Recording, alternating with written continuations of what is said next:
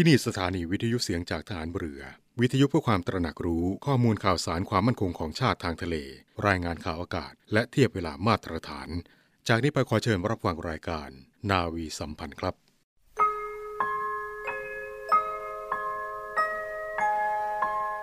เราจะสืบสาร รักษาและต่อยอด และคลองแผ่นดินโดยธรรม เพื่อประโยชน์สุขแห่งอาณาราษฎรตลอดไป พระปฐมบรมราชองค์การ พระบาทสมเด็จพระวชิรเกล้าเจ้าอยู่หัว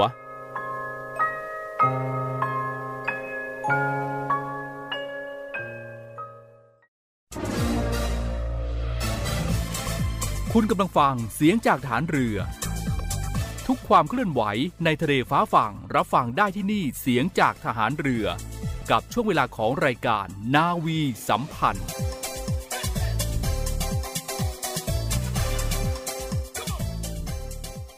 วัสดีคุณผู้ฟังทุกท่านครับ ได้เวลาของรายการนาวีสัมพันธ์ในเช้าวันนี้แล้วครับ7โมงครึ่งถึง8โมงเราจะมาพบกันเป็นประจำทางสถานีวิทยุในเครือข่ายเสียงจากทหารเรือ 30 นาทีกับรายการนาวีสัมพันธ์จะมีเรื่องราวข่าวสารสาระที่น่าสนใจ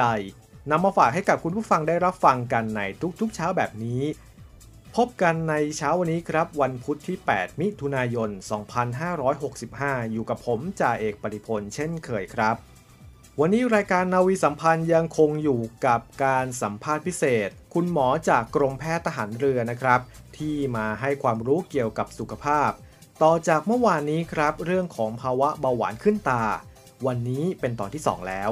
และแพทย์ผู้ที่มาให้ความรู้ก็คือนวโทหญิงแพทย์หญิงพัชราพรหวังวรวิทย์จากสุแพทย์จากโรงพยาบาลสมเด็จพระปิ่นเกล้ากรมแพทย์ทหารเรือ พร้อมแล้วเชิญติดตามรับฟังการสัมภาษณ์พิเศษในช่วงแรกนี้ได้เลยครับ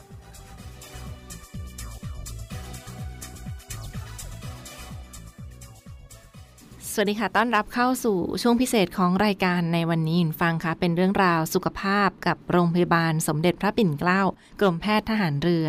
มาร่วมพูดคุยกันโดยเรียนเชิญคุณหมอแต่ละท่านที่เป็นผู้เชี่ยวชาญในแต่ละด้านมานำเสนอเรื่องราวดีๆ เกี่ยวกับสุขภาพ อีกหนึ่งความห่วงใยจากทางรายการในช่วงนี้ค่ะ วันนี้คุณหมอนวโทหญิง แพทย์หญิง พัชราพร หวังวรวิทย์ คุณหมอตา หรือคุณหมอจักษุแพทย์ ผู้เชี่ยวชาญด้านจอประสาทตาและวุ้นตา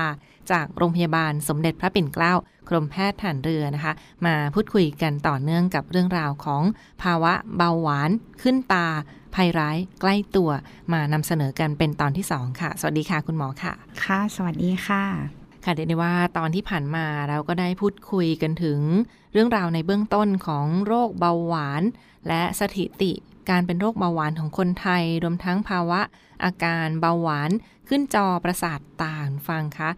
ซึ่งภาวะเบาหวานขึ้นจอประสาทตานั้นก็อาจจะมีอาการเล็กๆ น้อยๆ และอาการรุนแรงได้เช่นเดียวกัน เป็นภาวะแทรกซ้อนจากผู้ป่วยที่เป็นโรคเบาหวานที่ต้องเฝ้าระวังกันด้วย ไปพบหมอแต่ละครั้ง เขาก็จะมีการวิเคราะห์ และตรวจภาวะเบาหวานขึ้นจอประสาทตากันด้วยเช่นเดียวกันนะคะเรียนถามเพิ่มเติมถึงประเด็นของปัจจัยเสี่ยง ในการเกิดภาวะเบาหวานขึ้นจอประสาทตาค่ะ มีความเสี่ยงหรือว่ามีสาเหตุ ที่คุณหมอจะพอจะบอกได้ไหมคะว่า ผู้ป่วยเบาหวานท่านใดที่มีโอกาสที่จะเกิดภาวะเบาหวานขึ้นจอประสาทตา หรือมีเบาหวานขึ้นตาได้มากกว่าคนอื่นค่ะ มีปัจจัยเสี่ยงใดบ้างค่ะ ในส่วนของปัจจัยเสี่ยงของการเกิดภาวะเบาหวานขึ้นจอประสาทตานะคะ ก็จะมีได้ตั้งแต่ว่าระยะเวลาที่เป็นเบาหวานค่ะ โดยคนไข้ที่ยิ่งเป็นเบาหวานมานาน ยิ่งมีโอกาสพบภาวะเบาหวานขึ้นจอประสาทตาได้บ่อย แล้วก็รุนแรงมากขึ้น คนที่ระดับน้ำตาลในเลือดที่สูงต่อเนื่องนะคะ มีความดันโลหิตสูง มีระดับคอเลสเตอรอลสูง นอกจากนี้ยังรวมไปถึง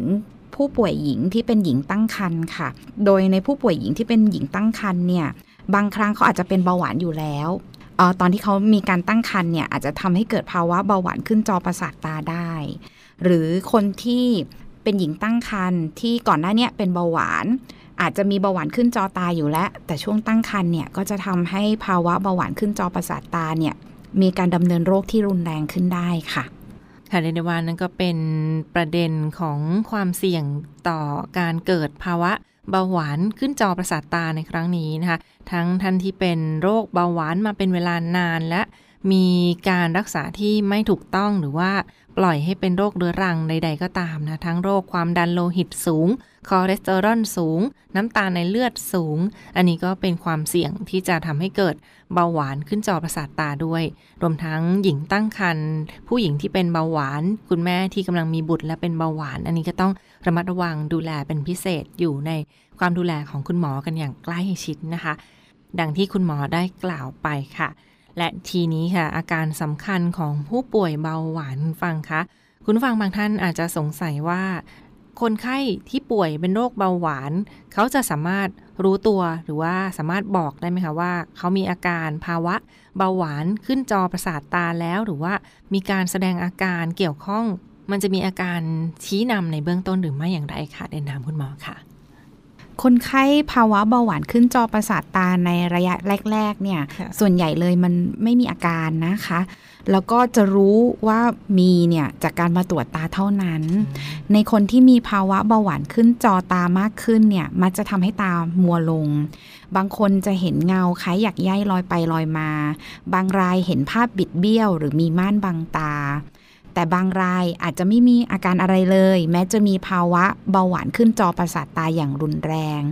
ดังนั้นการมาตรวจคัดกรองภาวะเบาหวานขึ้นจอประสาทตากับจักษุแพทย์ จึงมีความสำคัญแล้วก็จำเป็นมากเลยค่ะ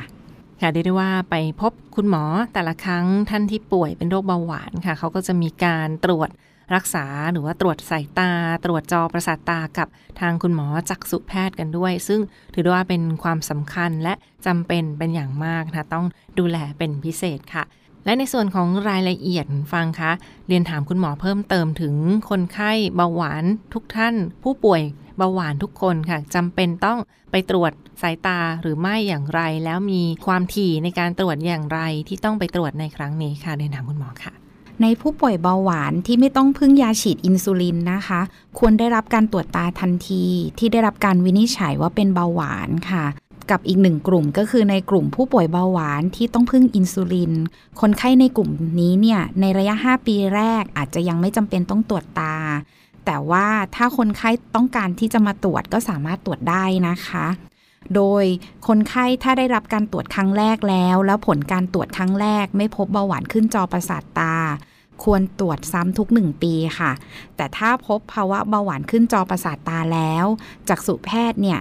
จะนัดตรวจบ่อยขึ้น เช่น 3-6 เดือน แล้วแต่ความรุนแรงของโรคค่ะเรียกได้ว่าร่างกายของคนเราก็จะมีความเกี่ยวข้องกันในส่วนต่างๆ ทั้งระบบประสาทระบบเลือด ดังนั้นถ้ามีส่วนใดส่วนหนึ่งที่ผิดปกติก็ต้อง ได้รับการดูแลอย่างต่อเนื่องเป็นพิเศษ ดังนั้นเช่นเดียวกันค่ะ ถ้าคุณหมอแนะนำสิ่งใดก็ให้ปฏิบัติตามนะเพื่อความปลอดภัยอีกหนึ่งความห่วงใยด้านสุขภาพกันนะคะ และประเด็นสุดท้ายในวันนี้ค่ะคุณหมอคะเรียนถามถึงประเด็นของ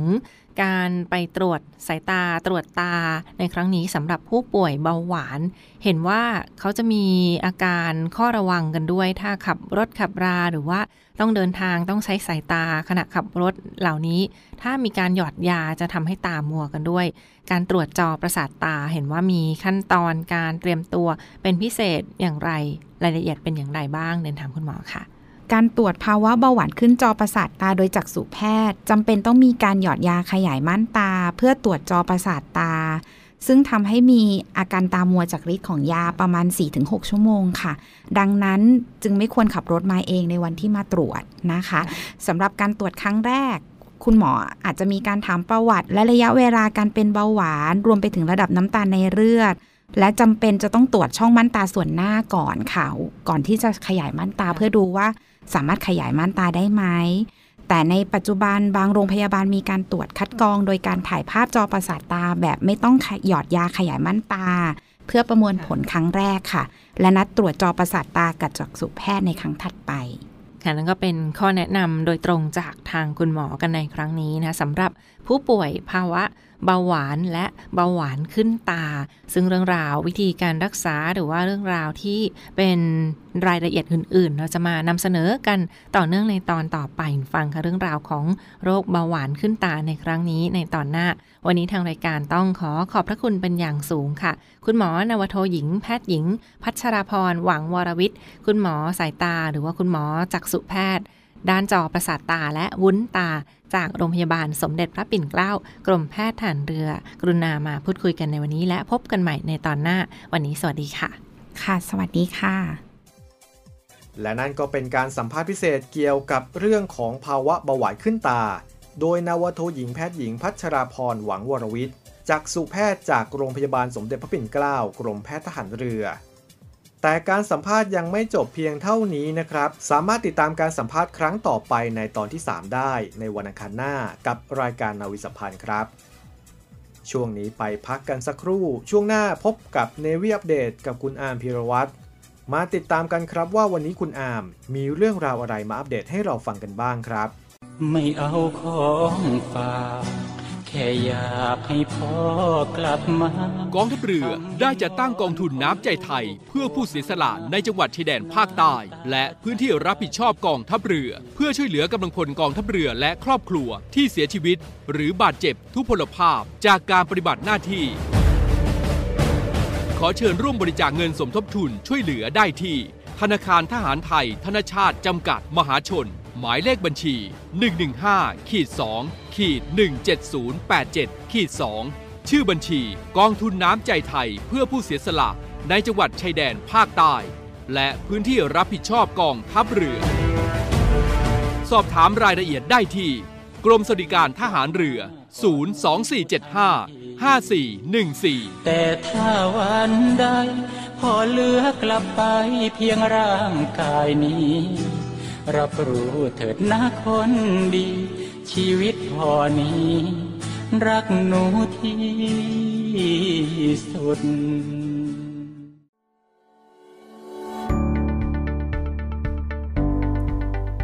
ศูนย์ตอบโต้ภาวะฉุกเฉินโควิด -19 กองทัพเรือ 6 ขั้นตอนการล้างมืออย่างถูกวิธี ขั้นตอนที่ 1 ฟอกสบู่ด้านหน้าฝ่ามือ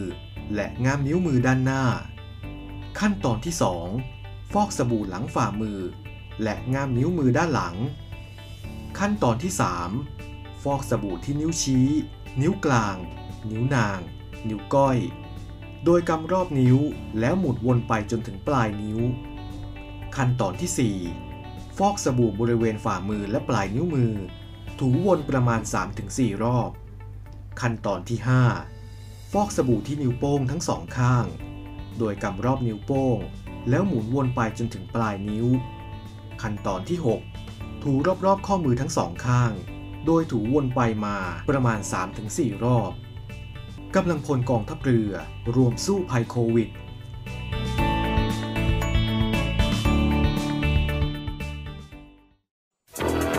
มาร่วมเป็นส่วนหนึ่ง ในการป้องกันและปราบปรามการทำความผิดเกี่ยวกับความมั่นคงของประเทศกับกองทัพเรือพบเห็นเว็บไซต์และการทำความผิดเกี่ยวกับความมั่นคงของประเทศ แจ้งเบาะแสได้ที่ cybercrime at navy.mi.th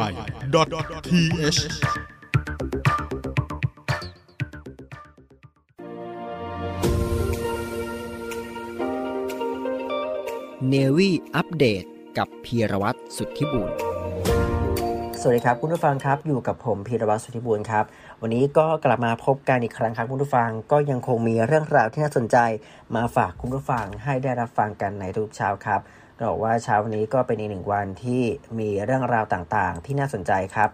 ไปกันที่เรื่องแรกครับคุณผู้ฟังในเรื่องของสถานการณ์ของโควิด -19 ที่เซี่ยงไฮ้กันบ้างครับซึ่งล่าสุดเองเซี่ยงไฮ้ก็ได้ออกมาประกาศในเรื่องของมาตรการในการคลายล็อกดาวน์ โดยร้านค้านั้นก็กลับมาเปิดกันอย่างคึกคัก และก็ยังคงมีมาตรการที่ยังคงกักกลุ่มเสี่ยงกว่า 6.5 แสนคน BBC ได้มีการรายงานถึงบรรยากาศการคึกคักในนครเซี่ยงไฮ้ศูนย์กลางทางเศรษฐกิจของประเทศจีน หลังจากที่ทางการท้องถิ่นได้มีการประกาศคลายมาตรการล็อกดาวน์ยับยั้งโรคโควิด -19 ที่บังคับใช้มานานกว่า 2 เดือน เมื่อเที่ยงคืนของวันที่ 31 พฤษภาคมที่ผ่านมา ภายหลังอัตราการติดเชื้อลดลงอย่างต่อเนื่อง โดยประชาชนส่วนใหญ่นั้น ได้รับอนุญาตให้กลับมาใช้ชีวิตได้ตามปกติ อย่างไรก็ตามชาวเมืองอย่างน้อย 650,000 คนที่มีความเสี่ยงนั้น ก็ยังคงต้องแยกในการกักตัว และห้ามออกนอกเคหสถานจนกว่าจะผ่านระบบคัดกรอง นางหยินซิงโฆษกรัฐบาลนครเซี่ยงไฮ้ได้มีการถแถลงการว่า เป็นวันที่ชาวเมืองเซี่ยงไฮ้นั้น ต่างรอคอยแล้วก็ไฟฝันกันอย่างยาวนาน ซึ่งทุกคนก็เสียสละมามาก โดยก็ถือว่าได้รับชัยชนะมาอย่างยากลำบาก และจำเป็นที่จะต้องทนุถนอมและปกป้องสิ่งนี้ไว้ และขอต้อนรับการกลับมาของนครเซี่ยงไฮ้ที่เราคุ้นเคยและคิดถึง ทั้งนี้ระบบขนส่งมวลชนในนครเซี่ยงไฮ้ก็กลับมาให้บริการอีกครั้ง เช่นเดียวกับร้านค้าในส่วนมาก แต่ในเรื่องของโรงภาพยนตร์ พิพิธภัณฑ์ และโรงยิม ก็ยังคงไม่อนุญาตให้เปิดทำการในขณะที่ชาวเมืองเซี่ยงไฮ้ทุกคนนั้น ก็แสดงรหัสสุขภาพสีเขียวผ่านแอปพลิเคชัน บนโทรศัพท์มือถือ ในการเข้าออกที่พักอาศัยอาคารแล้วก็สถานที่ต่างๆสำหรับในฝั่งของการใช้รถโดยสารสาธารณะ ธนาคาร หรือว่าห้างสรรพสินค้าและอื่นๆนั้น ก็ยังคงที่จะต้องแสดงผลการตรวจหาเชื้อโควิด -19 เป็นลบภายใน 72 ชั่วโมง ที่สำคัญนั้นก็ยังคงมีข้อบังคับในการเดินทางออกนอกนครเซี่ยงไฮ้ ไปยังเมืองอื่นๆนั้น โดยจะต้องแยกการกักตัว7ถึง14 วัน อีกหนึ่งข่าวของวันนี้ครับคุณผู้ฟังไปกันที่เม็กซิโกกันบ้างครับ ซึ่งล่าสุดเองเม็กซิโกก็ได้มีการประกาศห้ามขายจำหน่ายบุหรี่ไฟฟ้า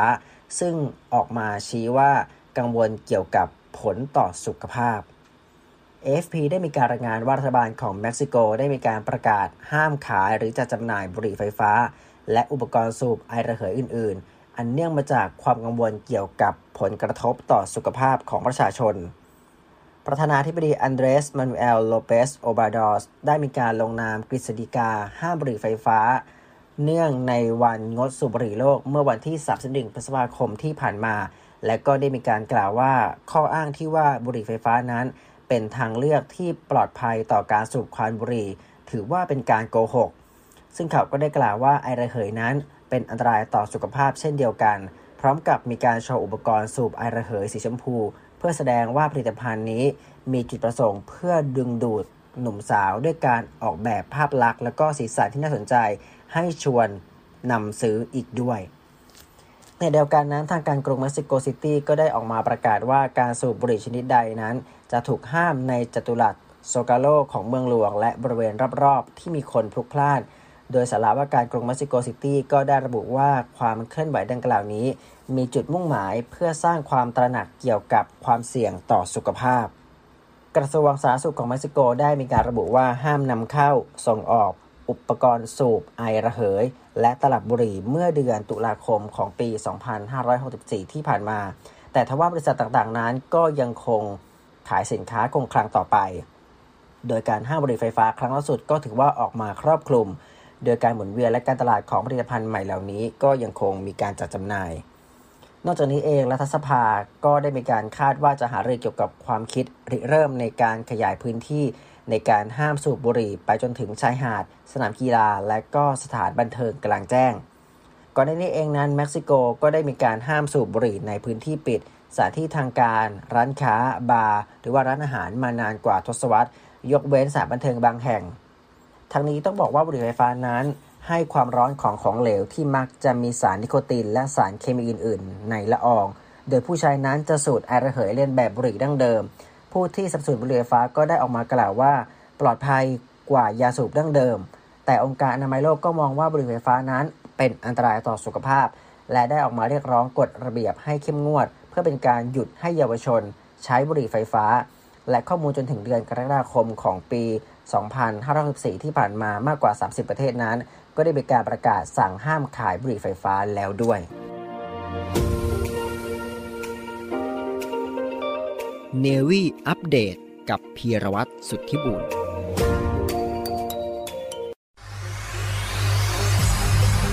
การทุจริตคอร์รัปชันเป็นภัยคุกคามต่อความมั่นคงของชาติ มาร่วมสร้างความใสสะอาด ปลอดจากพฤติกรรมการทุจริตประพฤติมิชอบ สร้างความโปร่งใส และประสิทธิภาพของกระบวนการทำงานในกองทัพเรือ เพื่อให้ข้าราชการและลูกจ้างของกองทัพเรือ ประพฤติปฏิบัติงาน โดยเน้นผลงานการมีคุณภาพ ความซื่อสัตย์สุจริต และการมีจิตสำนึกในทางที่ดี เพื่อให้ข้าราชการกองทัพเรือมีเกียรติและศักดิ์ศรี มีความภูมิใจ มีขวัญและกำลังใจในการทำงาน เพื่อให้กองทัพเรือมีภาพลักษณ์ที่ดีจนเป็นที่ยอมรับชื่นชม เชื่อถือศรัทธา พึงพอใจ และประทับใจในการทำงาน และผลการทำงานของกองทัพเรือ คุณสามารถมีส่วนร่วมป้องกันและปราบปรามการทุจริต ร่วมกันทำให้กองทัพเรือใสสะอาด แจ้งเบาะแสได้ที่ ศูนย์รับเรื่องร้องทุกกองทัพเรือ 02 475 4789 หรือที่ www.navy.mi.th ร้องทุกข์ ศูนย์ประสานราชการใสสะอาดกองทัพเรือ ร่วมใจ กองทัพเรือไทย ใสสะอาด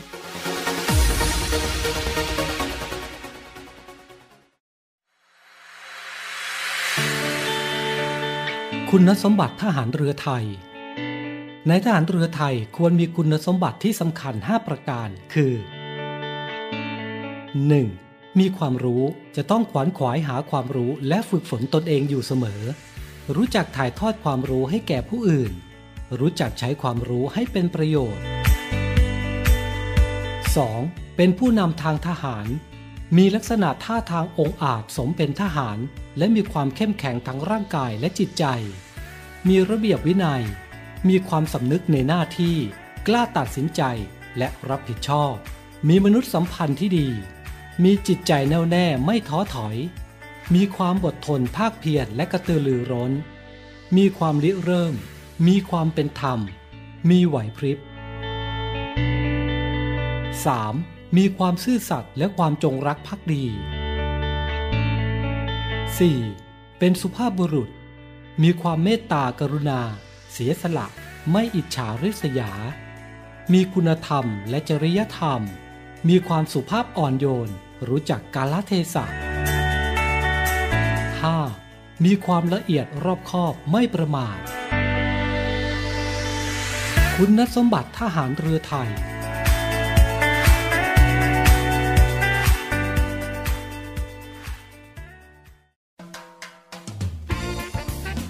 สาระน่ารู้และเคล็ดลับดีๆ กับมิสเตอร์เคล็ดลับ สวัสดีครับ พบกับผมมิสเตอร์เคล็ดลับครับ วันนี้ผมมีเรื่องของพริกป่น ความเผ็ดที่มากคุณค่ามาฝากคุณผู้ฟังกันนะครับ คุณผู้ฟังครับ พริกมีอยู่หลายชนิดด้วยกัน นอกจากจะรับประทานแบบสดๆแล้ว ยังนำมาทำเป็นพริกป่นเก็บไว้กินได้อีกด้วยครับพริกป่นที่หลายคนรู้จัก ไม่ได้มีประโยชน์แค่ให้ความเผ็ดกับอาหารอย่างเดียวครับ เพราะในพริกป่นมีคุณสมบัติที่ช่วยกำจัดเซลล์มะเร็งได้ โดยไม่ทำลายเซลล์ดีๆของร่างกายครับ นอกจากนั้นแล้วคนที่ต้องนั่งหรือยืนทำงานเป็นเวลานานๆควรรับประทานพริกป่นครับ เพราะจะช่วยบรรเทาอาการปวดกล้ามเนื้อหลังได้ดีทีเดียว ในพริกป่นยังมีสารที่ช่วยกระตุ้นให้เกิดกระบวนการทำความสะอาดตัวเองของร่างกาย จึงเหมือนได้ทำดีท็อกซ์ไปในตัวเลยครับ แล้วพบกันใหม่โอกาสหน้าครับสำหรับวันนี้สวัสดีครับ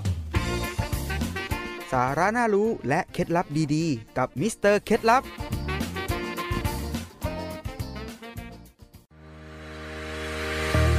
บริษัทอู่กรุงเทพจำกัด รัฐวิสาหกิจในความควบคุมของกองทัพเรือ สังกัดกระทรวงกลาโหม มีความประสงค์จะให้เช่าที่ดินริมแม่น้ำเจ้าพระยา ย่านใจกลางเมือง แขวงยานาวา เขตสาทร ใกล้รถไฟฟ้า BTS สะพานตากสิน ขนาดพื้นที่ 20 ไร่ 1 งาน 82 ตารางวา เป็นระยะเวลา 30 ปี ด้วยวิธีการประมูล โดยเอกชนผู้ชนะการประมูล สามารถนำที่ดินที่เช่าไปพัฒนาเชิงพาณิชย์ ภายใต้หลักเกณฑ์และเงื่อนไขที่กำหนด ทั้งนี้ผู้สนใจสามารถดูรายละเอียดเพิ่มเติมได้ที่เว็บไซต์บริษัทที่ www.bangkokdoc.co.th หรือติดต่อที่เบอร์ 023078576 ต่อ 105 และซื้อเอกสารข้อมูลการประกวดราคาได้ตั้งแต่วันที่ 1 มิถุนายน 2565 จนถึงวันที่ 15 กรกฎาคม 2565 ในวันและเวลาราชการ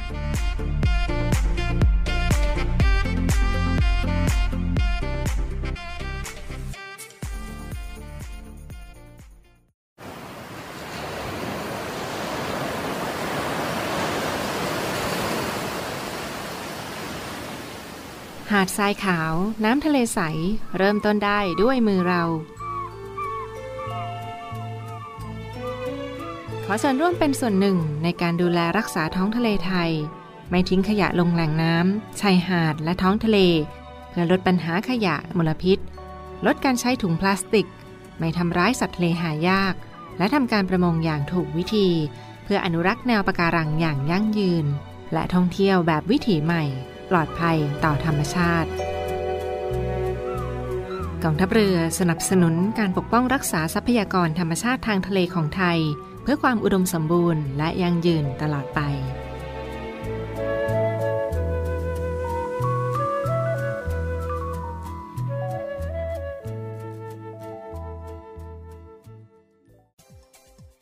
กองทัพเรือขอเชิญน้องๆนนักเรียนนิสิตนักศึกษาส่งผลงานเข้าร่วมประกวดคลิปวิดีโอ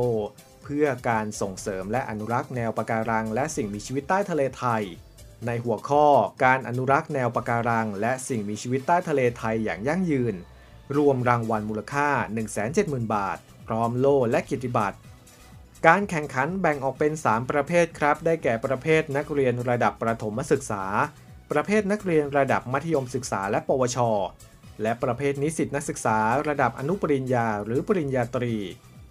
โดยแต่ละประเภทมี 4 รางวัล คือรางวัลชนะเลิศอันดับที่ 1-3 และรางวัลชมเชย ซึ่งแต่ละรางวัลก็จะได้รับเงินรางวัลพร้อมกับโล่และเกียรติบัตร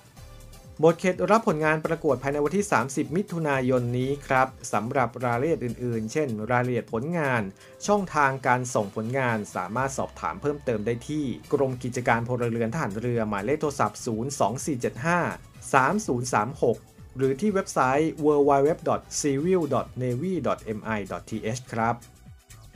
และทั้งหมดนั้นก็คือรายการนาวีสัมพันธ์ในเช้าวันนี้ครับ วันนี้หมดเวลาลงแล้วต้องลาคุณผู้ฟังไปก่อน แล้วพบกันใหม่กับรายการนาวีสัมพันธ์ในวันพรุ่งนี้สำหรับวันนี้สวัสดีครับ